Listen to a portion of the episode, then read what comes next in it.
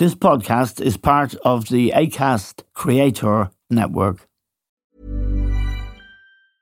It's that time of the year.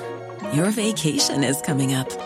You can already hear the beach waves, feel the warm breeze, relax, and think about work.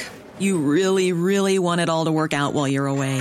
Monday.com gives you and the team that peace of mind.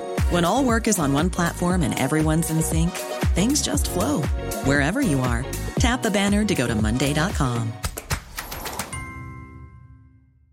I'm Sandra, and I'm just the professional your small business was looking for. But you didn't hire me because you didn't use LinkedIn jobs. LinkedIn has professionals you can't find anywhere else, including those who aren't actively looking for a new job but might be open to the perfect role, like me.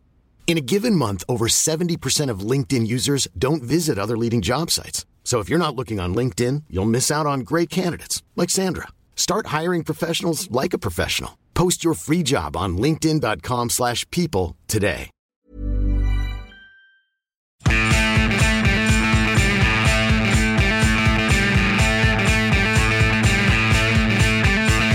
Hello and welcome to The Stand with Eamon Dunphy. Now, former US President Donald Trump has been in Ireland this week. He's also in Scotland visiting the two golf courses he has, Doonbeg in County Clare, and he has a wonderful golf course in Scotland. He's two there, but one of them is Turnberry, which is a real classic links course where many major championships have been played. While he was here, however, a very serious trial was taking place in Washington of four Proud Boys. They are the gang that led the assault on the Capitol on January the 6th, 2021. And really, in that ferocious attack, which followed a speech by Donald Trump urging people to march on the Capitol, five people died, one of them a policeman, and 140 police men and women were injured in that attack. The intent was, it was alleged in the charge, to overturn the election result, and there could be no more serious charge. We're joined now from Washington by Niall Stanage. Niall is associate editor of the Hill newspaper, a very respected newspaper, for being a, a more balanced than most media sources. And Niall is also White House columnist for the Hill. Niall, thank you very much for joining us. This conviction yesterday of four Proud Boys, including Enrique Tarrio, who is what they call their chairman, it carries a prison sentence of 20 years potentially.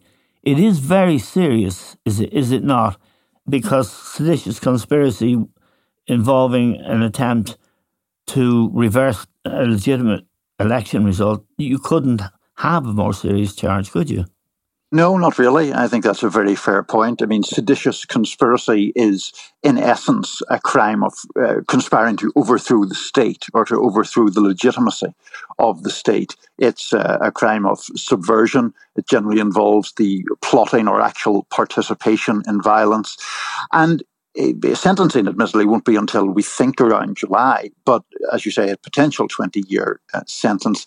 I think more to the point, Eamon, it really does rebut in a very emphatic way some of the attempts that have been made on the right here to minimize uh, what happened on January the 6th or to suggest that it was people who were somehow um, misled or made, uh, you know, poor decisions in yes. the moment. Um, that wasn't the case with the Proud Boys. And one of the reasons that these convictions have been secured has been messages on uh, private messaging apps where they were plotting what some called revolution before um, January the 6th. And, and just one final point on that. Enrique Tarrio, who is the, or was the de facto leader of the Proud Boys, was not actually in the city on January the 6th because he had been banned or ordered to leave the District of Columbia just a couple of days earlier for bringing high capacity rifle magazines yes. uh, into the District of Columbia. So that, I think, underlines the element of pre planning and just the simple gravity of what we're talking about here. Yes, and there have been consistently attempts to downplay what happened on January 6th and to deny that it was an insurrection. I think most people now accept that it is, uh, most reasonable people, that it was an insurrection. I mean, we should remember what was happening in the capital mm. that day, which was really the formality of mm. the vice president, Mike Pence, who is the president of the Senate by virtue of his position, just legitimizing the election result and the electoral college votes. It's a fairly ritualistic and, and simple thing. And what those who were against it were trying to do was stop that procedure mm-hmm. and therefore prevent Joe Biden from becoming president. And as part of that, Donald Trump had put enormous pressure on the Vice President Mike Pence.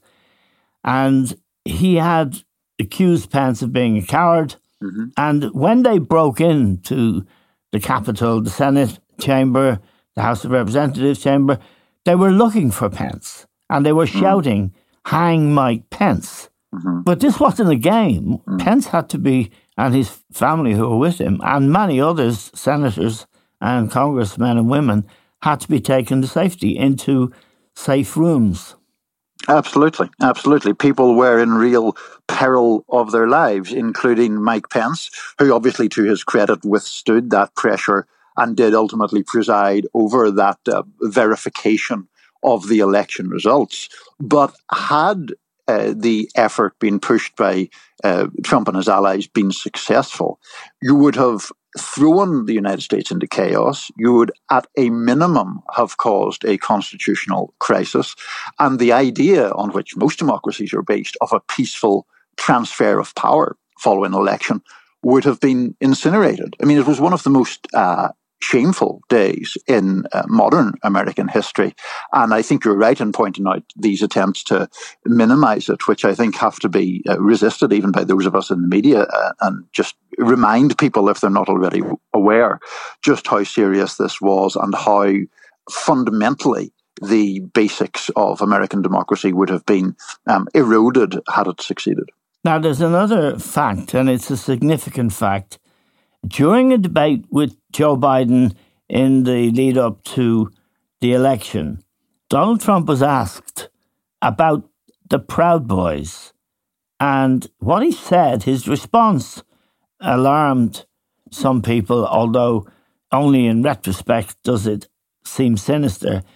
His reply when he was asked about the pr- Proud Boys was Proud Boys, stand back and stand by.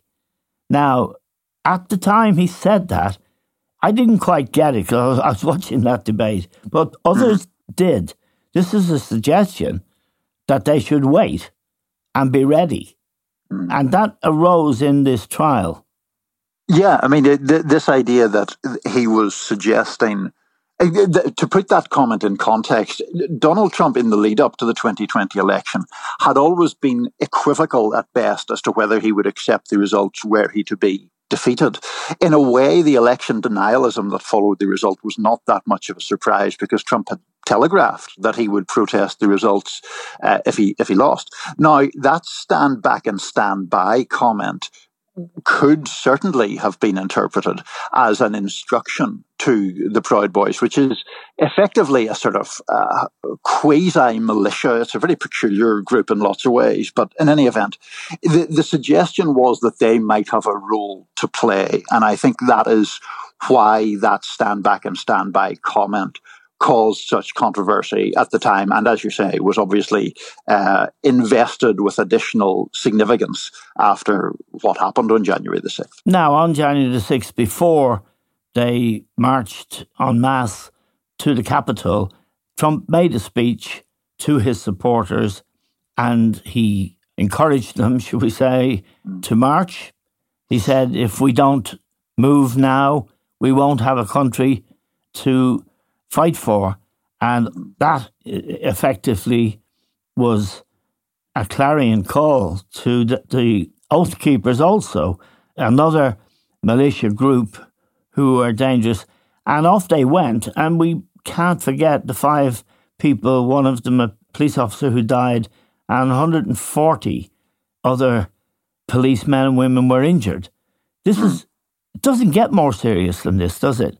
And yet, the gravity of it appears not to have sunk in with Republicans, or maybe has sunk in, but they haven't certainly recognized it or acknowledged it. I think that's a very fair point. When you look at those number of people in law enforcement who were injured on January the 6th, the Republican Party traditionally um, much like the Conservative Party in Britain, has, has seen itself as the party of law and order, unquote, and being tough on crime and all of that, supporting the police even at times when it has been uh, debatable to do so, like, for example, when there are protests regarding the treatment of black people at the hands of police in this country. The Republican Party talks about backing the blue, which is a slogan for defending the police.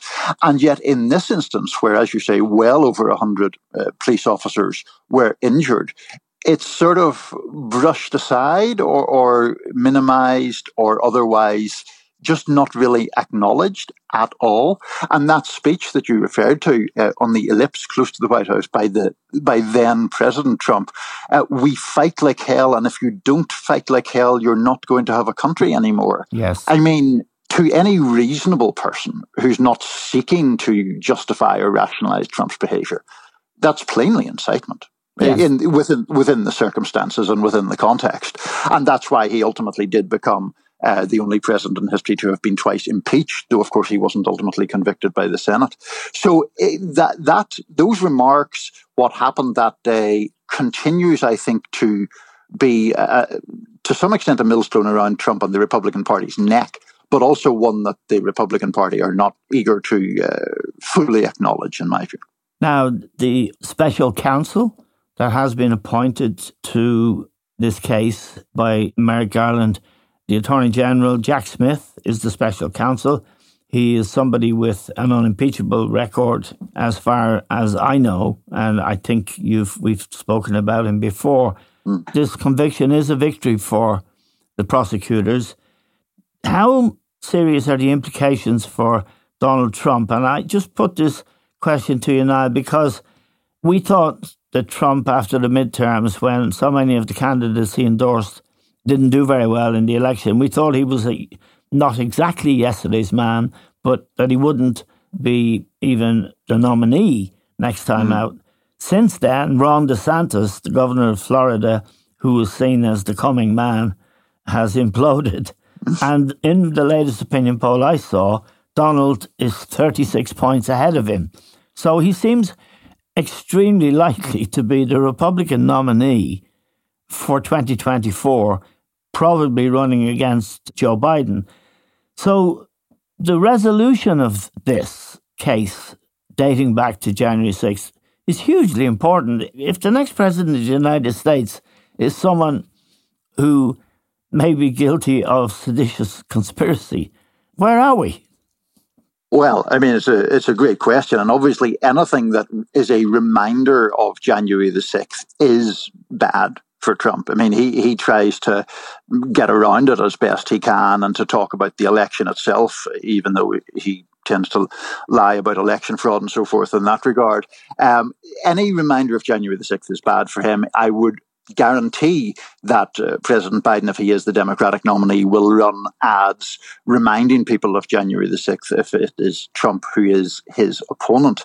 A couple of things I would say, uh, Eamon, in relation, I mean, obviously people know what happened on January the 6th, and that hasn't inhibited Republicans in at least when asked by opinion pollsters, in backing Trump by a very, very wide margin, as you said.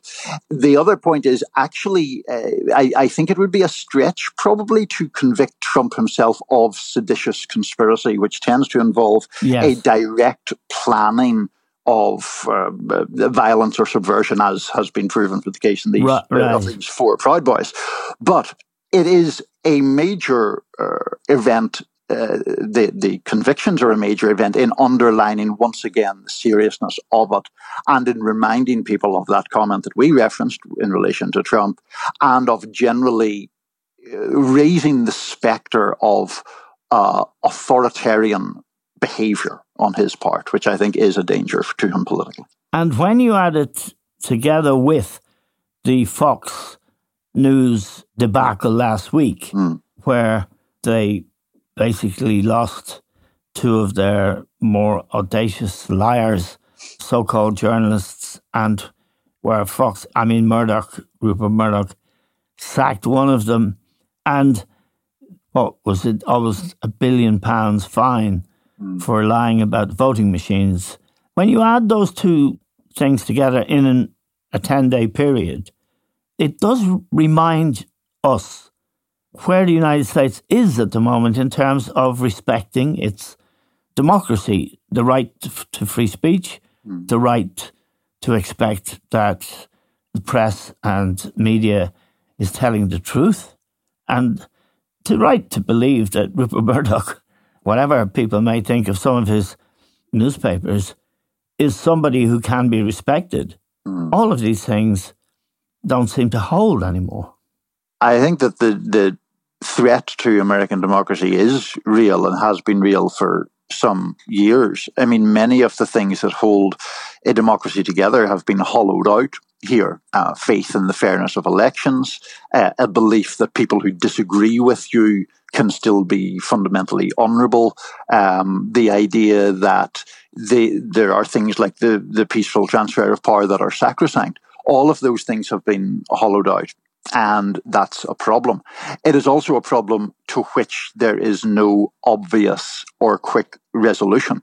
As you and I have spoken about before, yes. Eamon, Biden sort of promised to uh, restore the soul of America. And I think many people would certainly say he has reintroduced some sense of stability uh, on a basic level of the day to day presidency.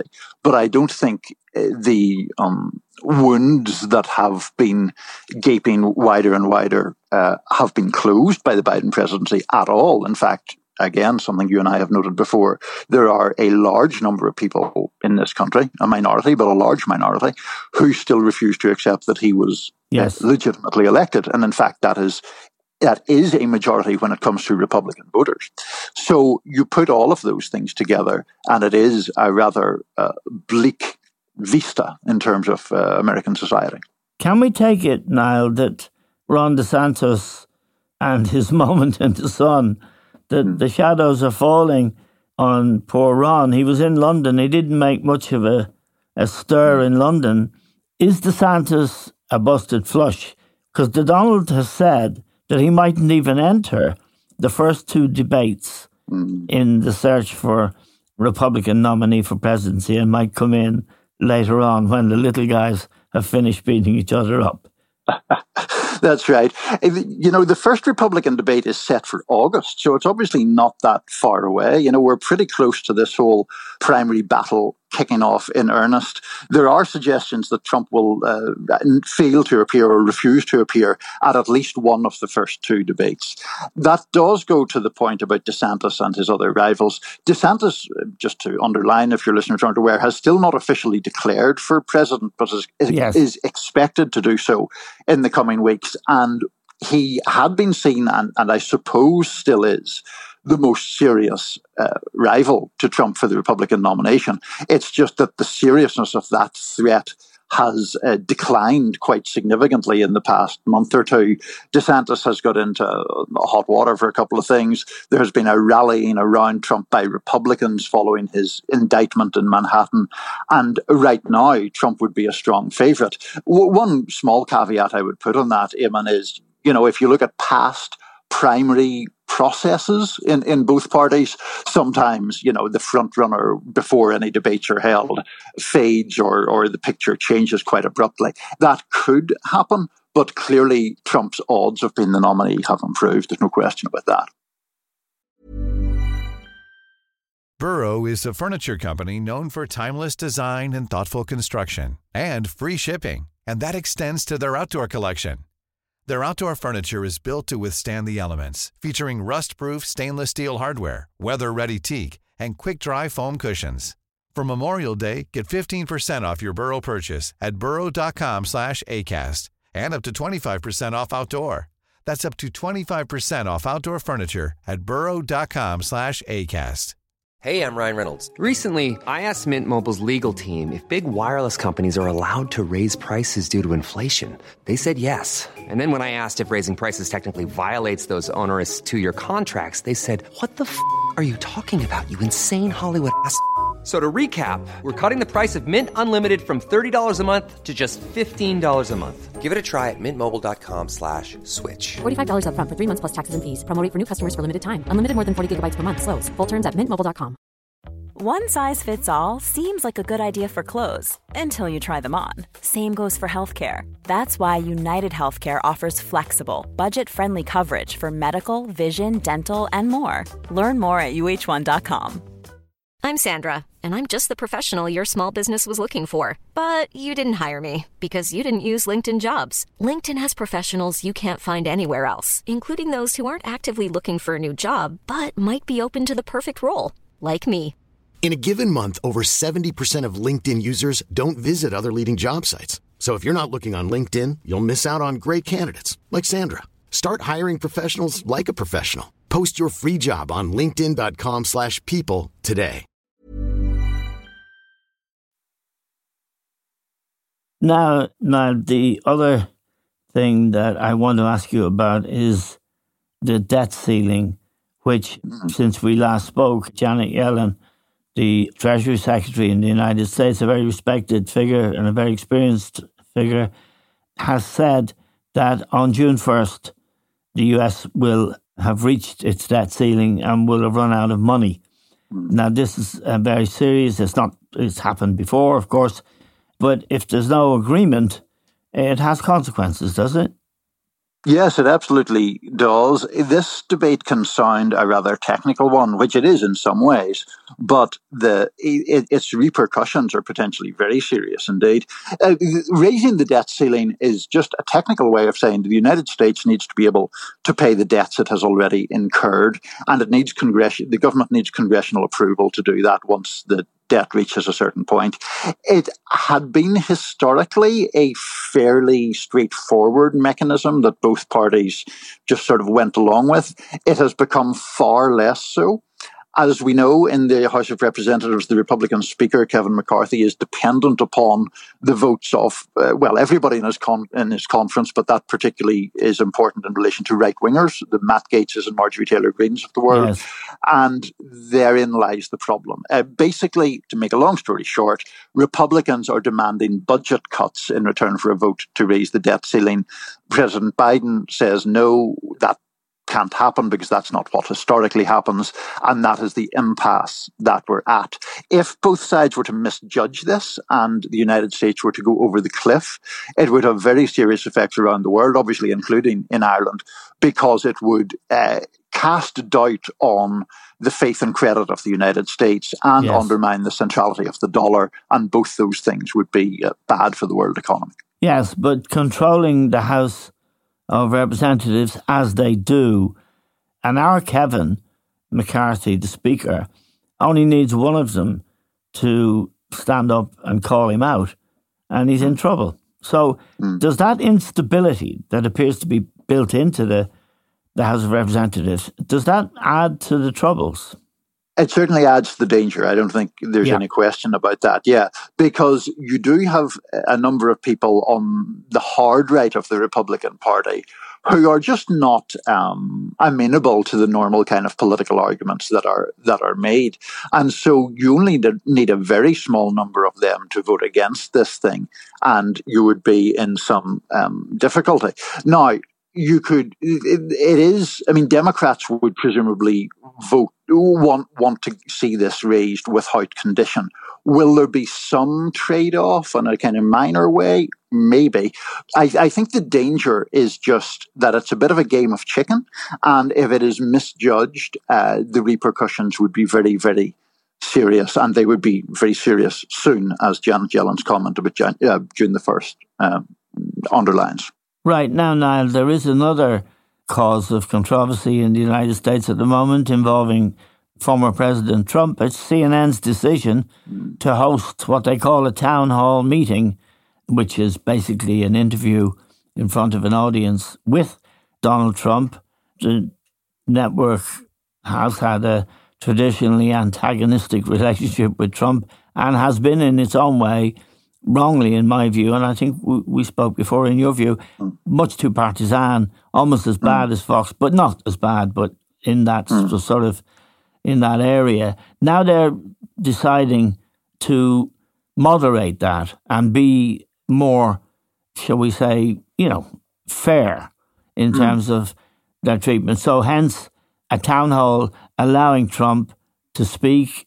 It will be hosted by one of their lead anchors, political anchors, and the head of MSNBC, or one of the biggest figures there, tweeted on Monday that CNN was giving live pri- a live primetime platform to an indicted insurrectionist inciter who also incited violence against their network.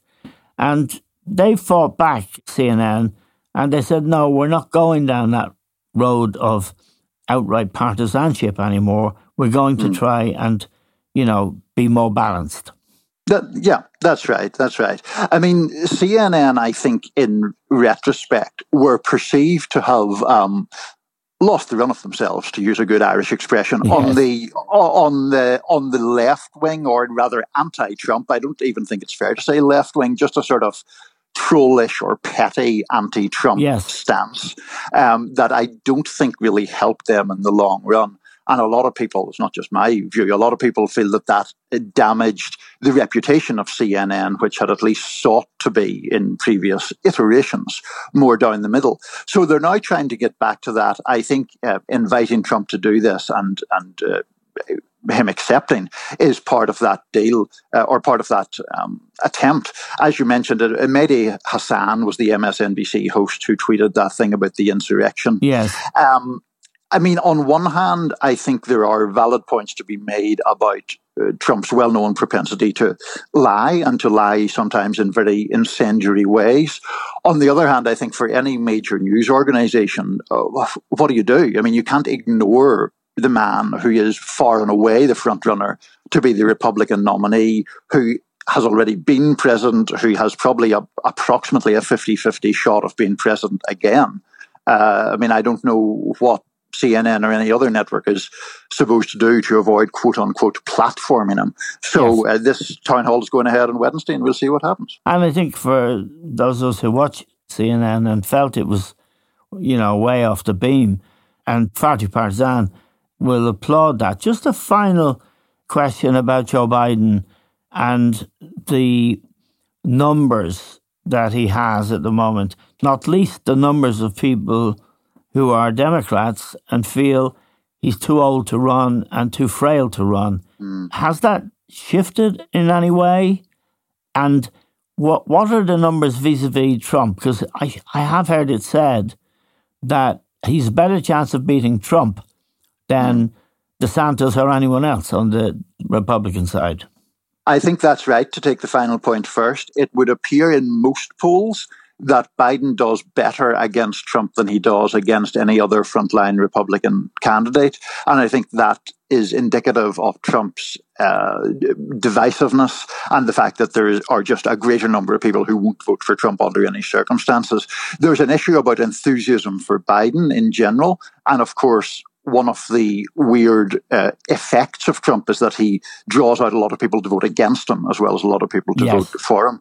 On the age question, I, I can certainly give you a, a poll number uh, right now. There was a YouGov Yahoo poll um, recently, I mean, admittedly, this is going back to February, but it asked simply, is Biden too old to serve another term? 65% of Americans thought yes, including a plurality of Democrats, 48% to 34%.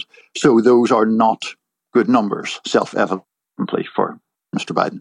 Just in your opinion, Niall, which I shouldn't be asking you at this stage, but uh, no, no, it's a bit far out. Is Trump likely to be the Republican nominee for the 2024 presidential election, despite all of what we know about him, not least the rape trial, which is continuing in New York. With all the stuff he's got, it seems too small to call it baggage, mm. but a, lot of luggage. Mm. Is he a credible candidate for a, a democratic country? Well, I mean, I'm sorry, I'm inviting you there to be more partisan than you should be. No, no. I mean, he clearly is a very strong favourite to be the Republican nominee. And once you're the Republican nominee against a Democratic president who has the kind of numbers that Biden does, you have a very reasonable shot, self evidently. I mean, but if you're the nominee for a major party, you start off with about 43 or 44% of the vote anyway, and then you're just trying to either bring out more people or win over voters in the middle ground. I would say right now, you know, will Donald Trump be elected president in 2024, it's probably a flip of a coin. Honestly, it's probably a 50 50 chance or there and thereabouts. There are dangers for him with a general electorate, um, but uh, will he be the Republican nominee? Right now, that is strongly likely. Okay, now we're very grateful to you for joining us today. I'm very sorry for inciting you to commit seditious conspiracy and put your own journalistic credibility on the line. You're you're working with an amateur. We're very grateful to Niall. Niall is associate editor of The Hill, and his stuff is actually brilliant. He's a really good writer as well as an all round good journalist. We're grateful to Niall, to all of you for listening. That's all we have time for now. We'll talk to you soon.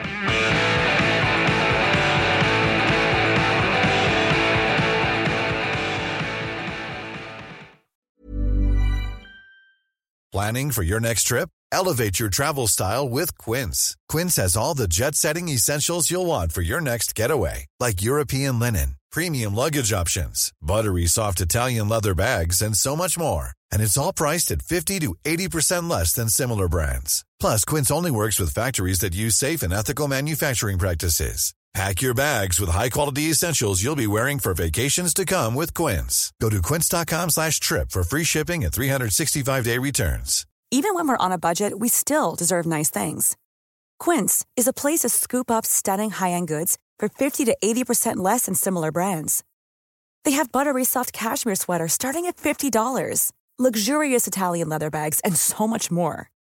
Plus, Quince only works with factories that use safe, ethical, and responsible manufacturing. Get the high-end goods you'll love without the high price tag with Quince. Go to quince.com slash style for free shipping and 365-day returns.